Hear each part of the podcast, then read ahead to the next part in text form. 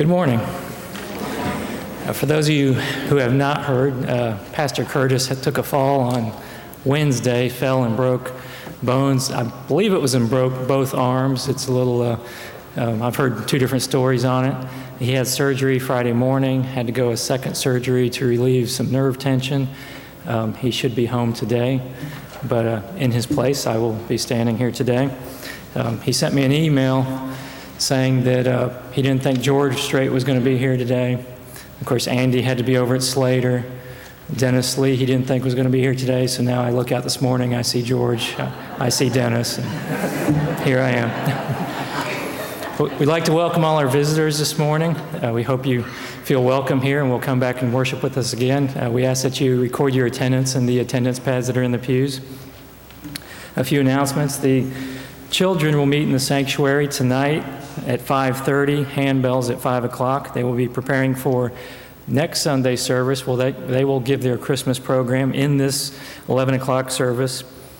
Um, Next week, after the service, in uh, about 2:30, when the Greer Parade comes through, the children will be serving hot cocoa and popcorn for the uh, parade viewers. Um, That'll be in front of our church um, stewardship cards. If anyone was not able to complete a stewardship pledge card last week, uh, ushers have some cards. If you'd like one, just go ahead and raise your hand. Otherwise, you can find them in the narthex after the service. Tomorrow is the, uh, December 2nd is the deadline for ordering poinsettias. You may use the order form in the bulletin or call the church office tomorrow. And finally, I'd like to direct your attention to the candles in the windows, around, eight windows around the sanctuary. Uh, These oil-filled candles were dedicated, lovingly dedicated to the glory of God and in honor of our church by the Eula Mayfield Sunday School class. And we'd like to thank them for their generosity. And these candles will be used by our church for many years to come. Now, let us prepare for worship.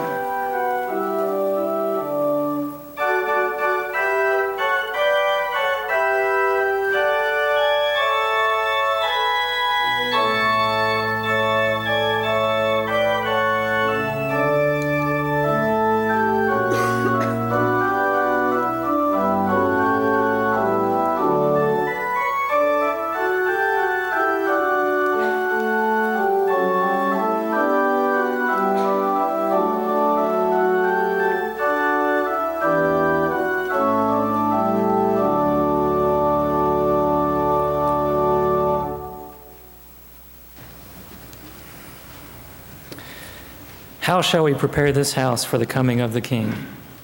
With branches of cedar, tree of laurel. How shall we prepare this house for the coming of the eternal Christ?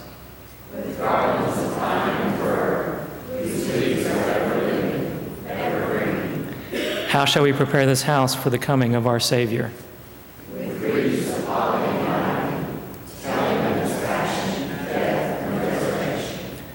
How shall we prepare our hearts for the coming of the Son of God?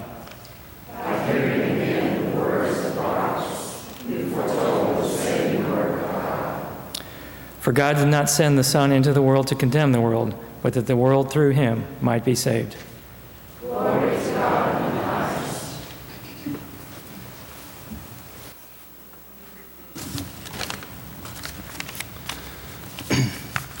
God will send a righteous king. Jeremiah 23, 5 and 6. The days are surely coming, says the Lord, when I will raise up for David's righteousness branch. And he shall reign as king and deal wisely, and shall execute justice and righteousness in the land.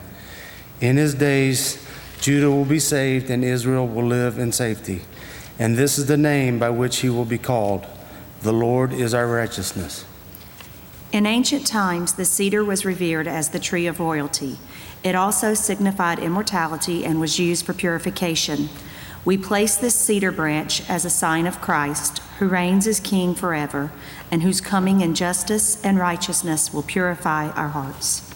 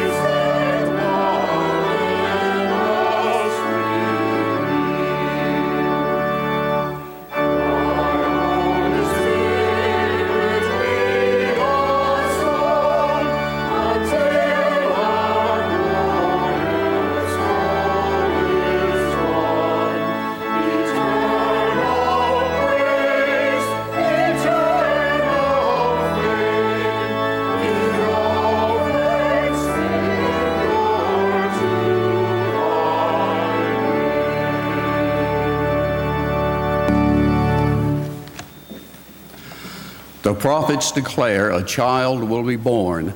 Isaiah chapter 9, verse 2, and verses 6 through 7. The people who walked in darkness have seen a great light. Those who lived in a land of deep darkness, on them light has shined. For a child has been born for us, a son given to us.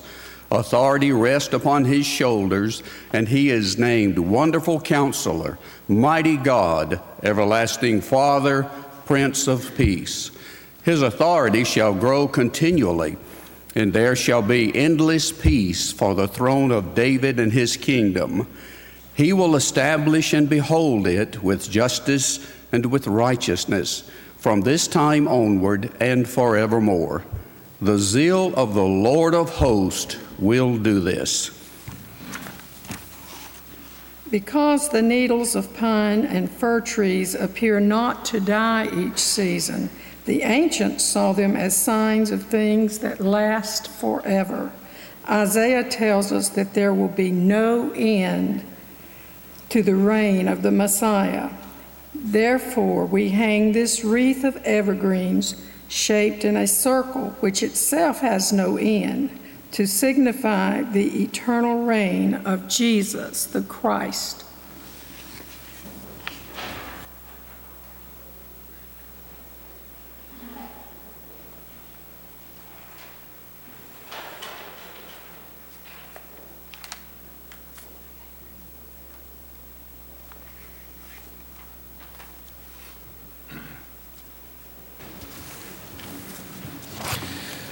Fourth servant song, Isaiah 53, 1 through 6. Who has believed what we have heard, and to whom has the arm of the Lord been revealed? For he grew up before him like a young plant, and like a root out of dry ground. He had no form or majesty that we should look at him, nothing in his appearance that we should desire him. He was despised and rejected by others, a man of suffering and acquainted with infirmity. And as one from whom others hide their faces, he was despised, and we held him of no account. Surely he has borne our infirmities and carried our diseases. Yet we accounted him stricken, struck down by God, and afflicted. But he was wounded for our transgressions, crushed for our iniquities. Upon him was the punishment that made us whole, and by his bruises we are healed. All we like sheep have gone astray. We have all turned to our own way, and the Lord has laid on him the iniquity of us all. For Christians, the Isaiah passage reflects the sufferings of Jesus, who saved us from our sins by his death on the cross and by his resurrection from the dead.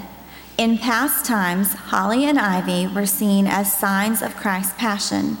Their prickly leaves suggest the crown of thorns, the red berries, the blood of the Savior, and the bitter bark, the drink offered to Jesus on the cross. As we place the holly and ivy, let us rejoice in the coming of Jesus our Savior.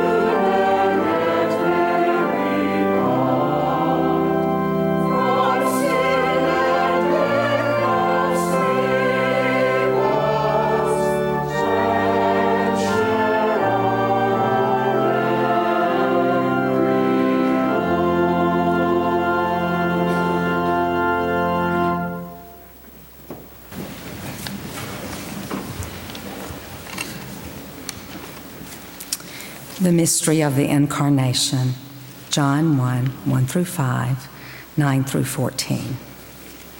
In the beginning was the Word, and the Word was with God, and the Word was God. He was in the beginning with God. All things came into being through him, and without him, not one thing came into being. What has come into being in him was life, and the life was the light of all people. The light shines in the darkness, and the darkness did not overcome it. The true light, which enlightens everyone, was coming into the world. He was in the world, and the world came into being through him. Yet the world did not know him. He came to what was his own, and his own people did not accept him. But to all who received him, who believed in his name, he gave power to become children of God, who were born not of blood, or of the will of the flesh, or of the will of man, but of God. And the Word became flesh and lived among us, and we have seen his glory, the glory as of a Father's only Son, full of grace and truth.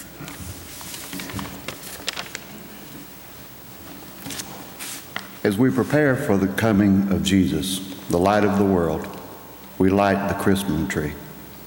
During this Advent, wherever you see a lighted Christmas tree, let it call to mind the one who brings light to our darkness, healing to our brokenness, and peace to all who receive him. We come with joy to celebrate the birth of your Son, who rescued us from the darkness of sin by making the cross the tree of life and light. May this tree, arrayed in splendor, remind us of the life-giving cross of Christ, that we may rejoice in the new life that shines in our hearts. We ask this through Jesus Christ our Lord. Amen.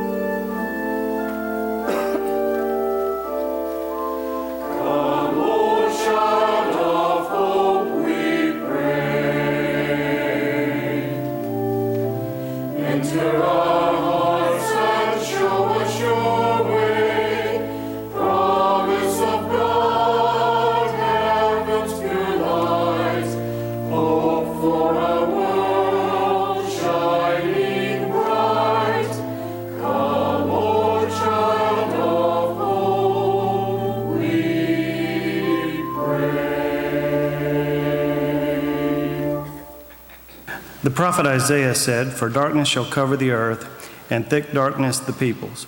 But the Lord will arise upon you, and his glory will appear over you.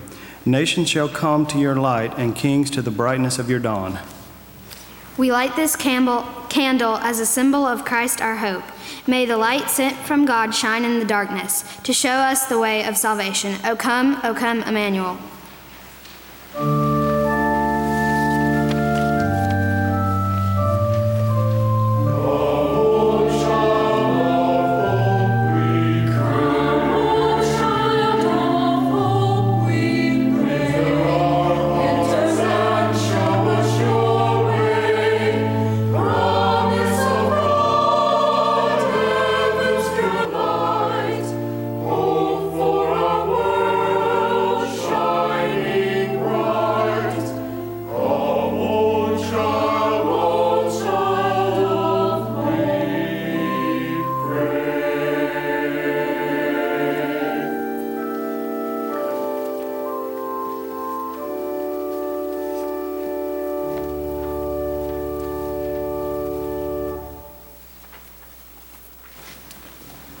This time, will the children come forward for the children's moments with Katie Jeter?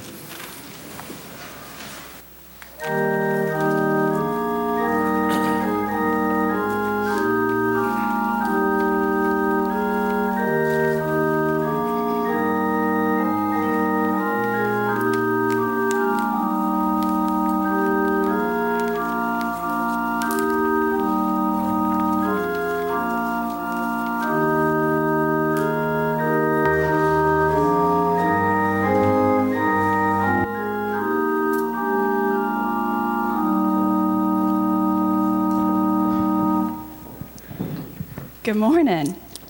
Hey, Noah. I'm glad you made it. How are y'all doing? Are you good? Is everybody good? Is everybody awake? Y'all are quiet. Well, I'm excited that I can be with y'all this morning. Miss Allison was going to be with y'all, but do you know what she's doing? She's loving on a new baby.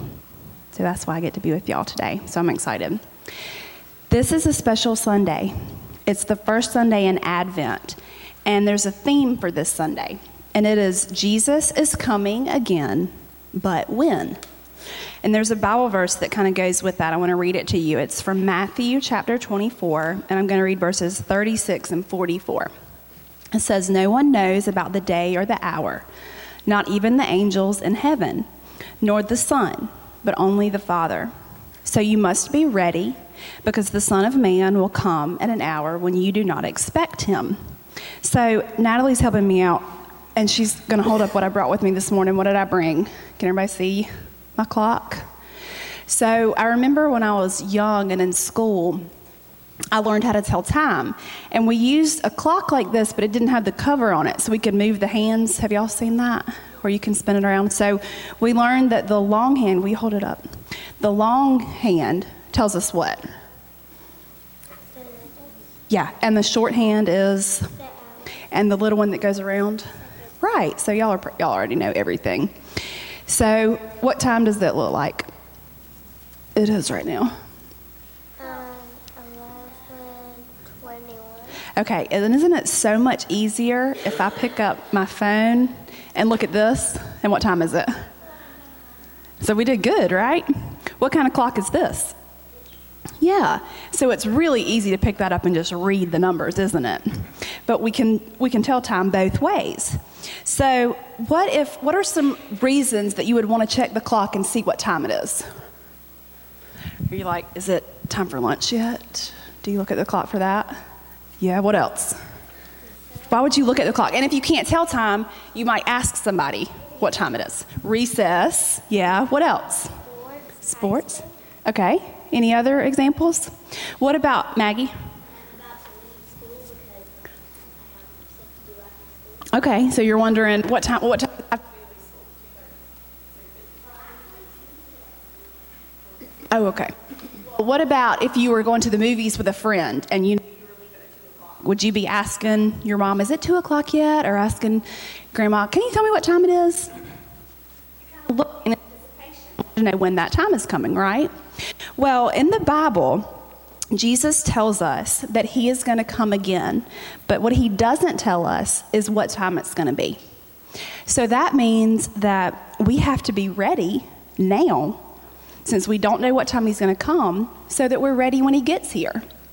So I was thinking about in anticipation of Christmas, we want to be ready for Christmas and we want to be ready to celebrate Him. And how do we do that? What are ways that we get ready for Christmas and prepare? Sarah? Okay, what else? We wear Christmas clothes? Yeah? Yeah. Well, what are ways that we need to prepare ourselves for Jesus returning? Is that kind of a harder question? What do we need to do, Sarah? Yeah, that's good things. What else? Do you remember what we talked about this morning? What are other ways? Lauren, you have any ideas? No? Sarah? It's things like loving one another, feeding the poor. So, really, the same thing that we're doing to prepare for Christmas it's the same thing we need to do to prepare for Jesus coming back. We need to think less about what we're getting and more about what we're giving to others. Do you think y'all can do that with me this Christmas season? I think that would be a good. So, as we close our children's sermon this morning, will you repeat the prayer after? Okay. Dear Jesus,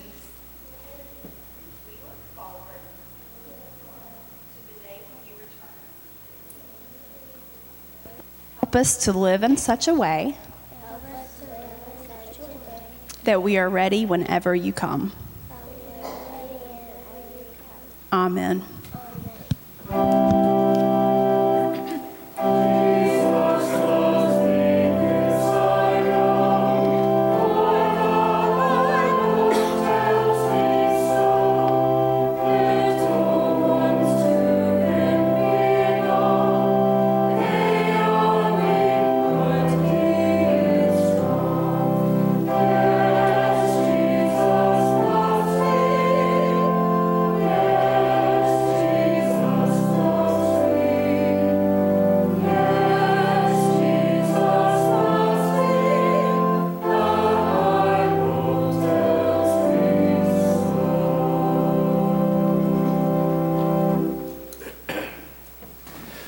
Let us now worship with our offerings as the ushers come forward.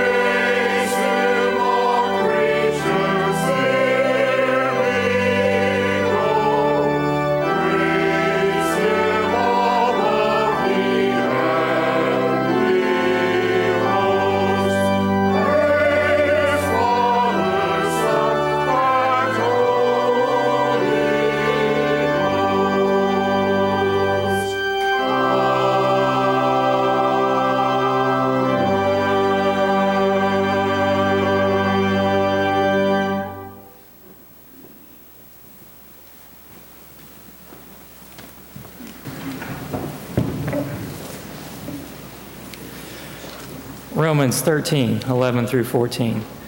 Knowing the time, it is already the hour for you to wake up from sleep. For now our salvation is nearer than when we first believed. The night is nearly over, and the daylight is near. So let us discard the deeds of darkness and put on the armor of light. Let us walk with decency as in the daylight, not in carousing and drunkenness, not in sexual impurity and promiscuity, not in quarreling and jealousy, but put on the Lord Jesus Christ and make no plans to satisfy the fleshly desires. The Word of God for the people of God. Thanks be to God. Advent is the Christian season where we, we remember the anticipation and hope surrounding the coming of Christ, the coming of the King and the Savior some 2,000 years ago in Bethlehem. The people of that day were anticipating one that would come to free them from their Roman oppressors and restore the kingdom to its promised greatness.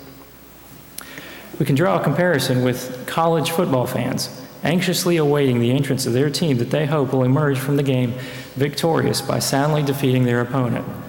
We can think of the traditions of Clemson touching Howard's Rock and then running down the hill, or South Carolina charging the field to the sounds of 2001 A Space Odyssey, or my beloved Miami Hurricanes entrance through the smoke. These traditions cause a frenzy of excitement. Everyone knows that something is about to happen. Now look at the entrance we are presented with in this Advent season.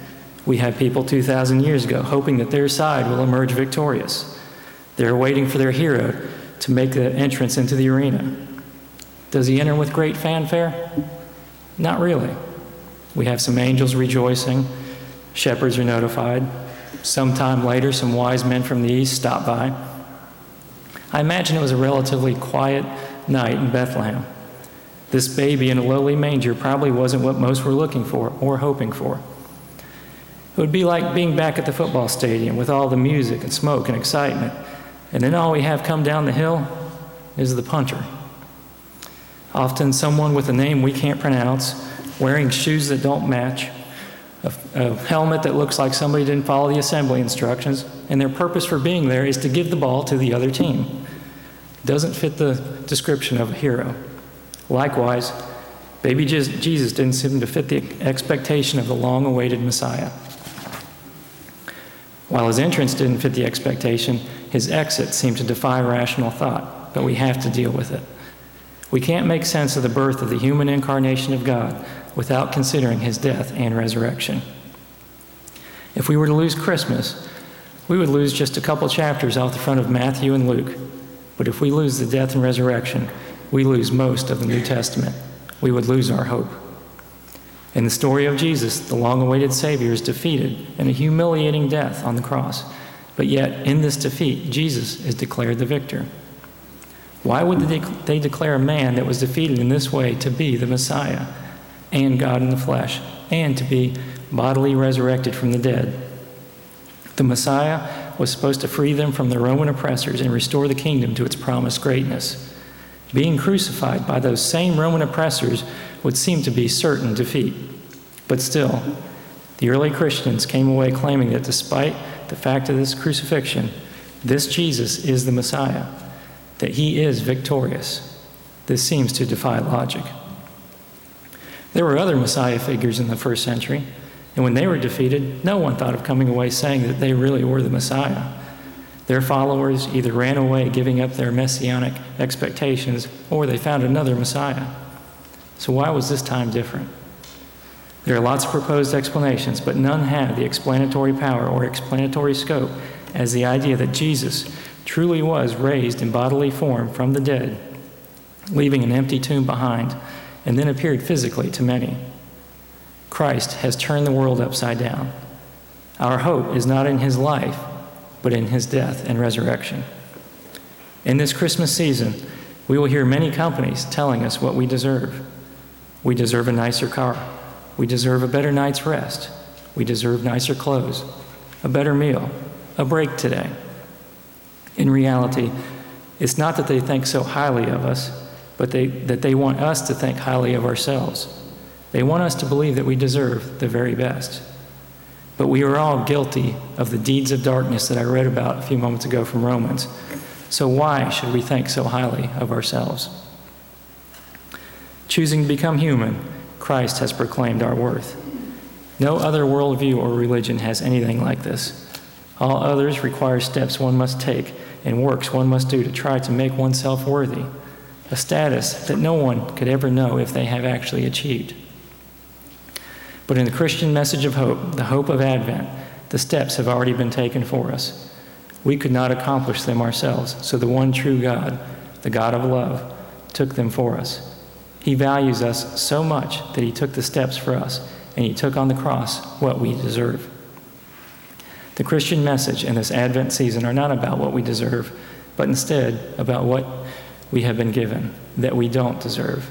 That is, the gift of eternal life, which is to know God and to be in relationship with Him. For God loved the world in this way He gave His one and only Son, so that everyone who believes in Him will not perish, but have eternal life. Amen.